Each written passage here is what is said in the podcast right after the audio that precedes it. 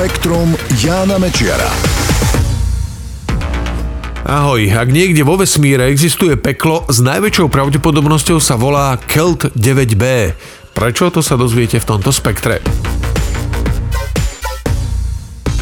Ešte v roku 2017 astronómovia objavili pri nenápadnej hviezde vzdialenej od nás 670 svetelných rokov veľkú plynovú planétu.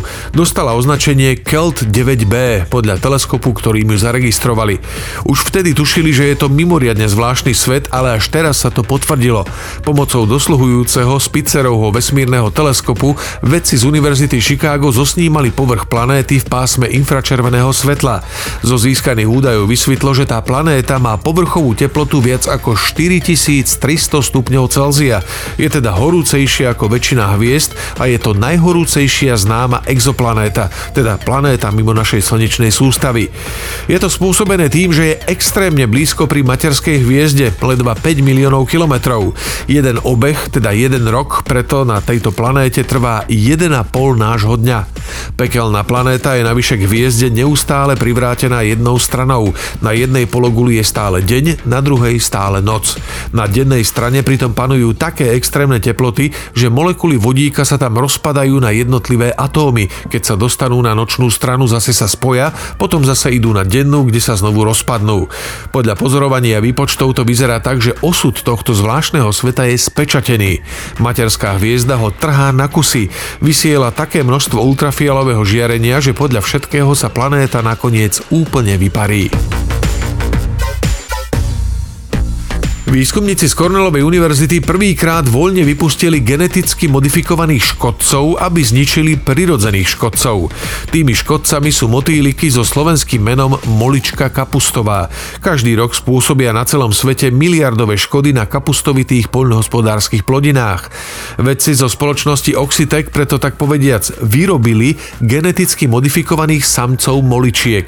Sú upravené tak, aby sa normálne párili so samicami, no pritom prenášajú gény, ktoré spôsobujú, že samičie húsenice samé od seba hynú. Populácia škodcov sa tak postupne prestane rozmnožovať, začne sa zmenšovať a v priebehu niekoľkých generácií bez stopy úplne zmizne. Vedci hovoria, že tento prístup k boju proti škodcom je výrazne ekologickejší ako používanie chemických pesticídov a nespôsobí žiadne škody na životnom prostredí. Výskumníci teraz takto upravené moličky vypustili do normálneho poľa a sledovali ich správanie. Ukázalo sa, že sa chovajú úplne rovnako ako ich prirodzení súkmeňovci, čo podľa nich naznačuje, že táto metóda kinoženia poľnohospodárskych škodcov môže byť bezpečná a spoľahlivá.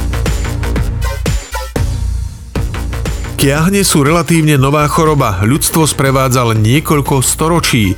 Donedávna si totiž vedci mysleli, že vírus kiahní napádal ľudí v podstate odjak živa. Naznačovali to aj jazvy na 4000 rokov starých egyptských múmiách. V krypte pod jedným litovským kostolom však našli múmiu dieťaťa, ktorá ukazuje niečo iné. Vedci z McMasterovej univerzity z nej získali vzorku vírusu kiahní a porovnali ju s vírusmi z 20. storočia. Na základe mutácií potom vyrátali, že prvý vírus kiahní sa medzi ľuďmi objavil zrejme medzi rokmi 1588 a 1645. Boli to časy veľkých presunov ľudí, objaviteľských výprav a kolonizácie. No a vďaka tomu sa prapredok vírusu kiahní mohol dostať do celého sveta. Spektrum Jána Mečiara.